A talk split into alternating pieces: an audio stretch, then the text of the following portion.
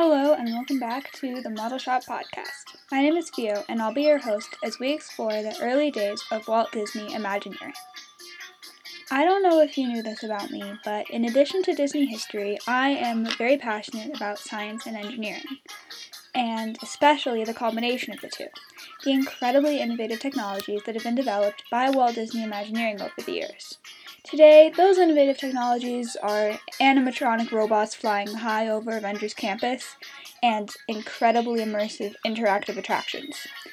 But in the past, they were the existence of audio animatronics at all, as well as some of the ride vehicles for the attractions.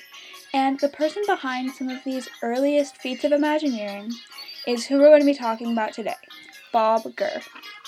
So, Bob Gurr was born on October 25, 1931, in Los Angeles, California.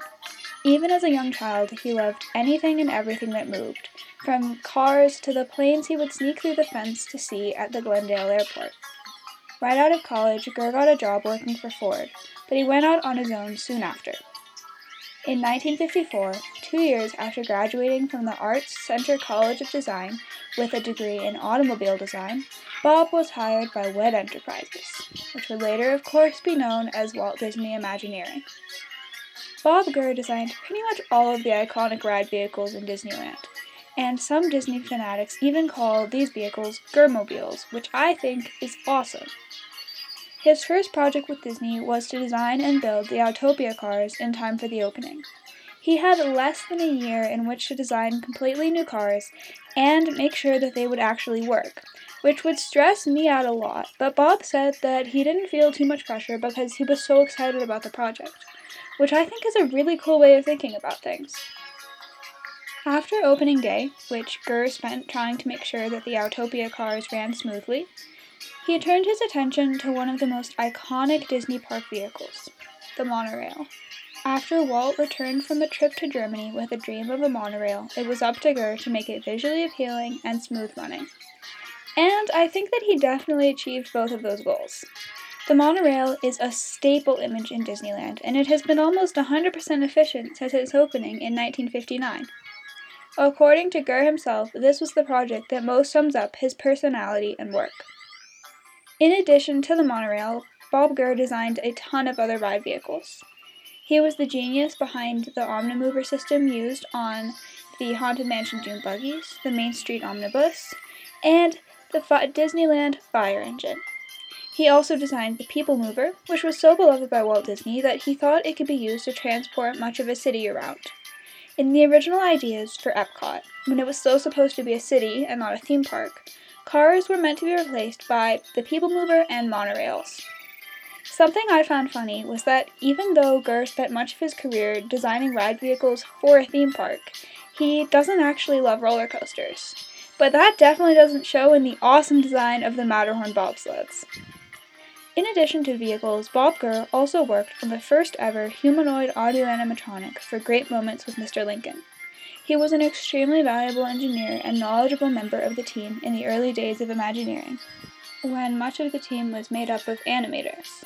It's at least partially down to Bob Gurr that any of the attractions move at all instead of just looking pretty. His Main Street window honor is located above the Disney Clothiers and reads Leading the rare to the future, Meteor Cycle Co. Our vehicles pass the test of time. Fast, faultless, and fadless. Bob Gurr, design impresario. For some pixie dust today, I'm going to talk a little bit about innovation and the Walt Disney Company. If Walt Disney was known for two things, it was nostalgia and innovation, which seems a bit counterintuitive. He used audio animatronic technology to bring back an image of his childhood idol, He used incredibly advanced ride systems to carry people away to worlds of fantasy, and had worlds of both yesterday, in the form of Frontierland and New Orleans Square, and Tomorrow in Tomorrowland. He was able to keep a perfect balance of staying true to himself and his roots and branching out to try new things, which is something that I really admire. From the use of sound synchronization in animation to the incredible things achieved by Walt Disney Imagineering, the Walt Disney Company is incredible at innovation But all of their achievements would be much less memorable if the technology wasn't used to bring fantasies to life and to essentially define childhood for so many people. And of course, none of it would be possible without the incredible Imagineers who dedicate their careers to it. It's easy to remember the people who painted or sculpted the sites that you love or who wrote the iconic songs, but the scientists and engineers like Bob Gurr did just as much to make Disneyland magical. And I think that even though we might not completely understand everything that they did because we're not all scientists and engineers, I think it's high time that we remember them for their part in bringing Disneyland to life.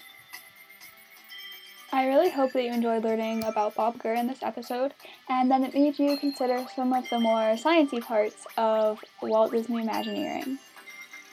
If you liked the episode, or if you just want to say hi, feel free to follow me on Instagram at Model Shop Podcast, and I will see you all real soon.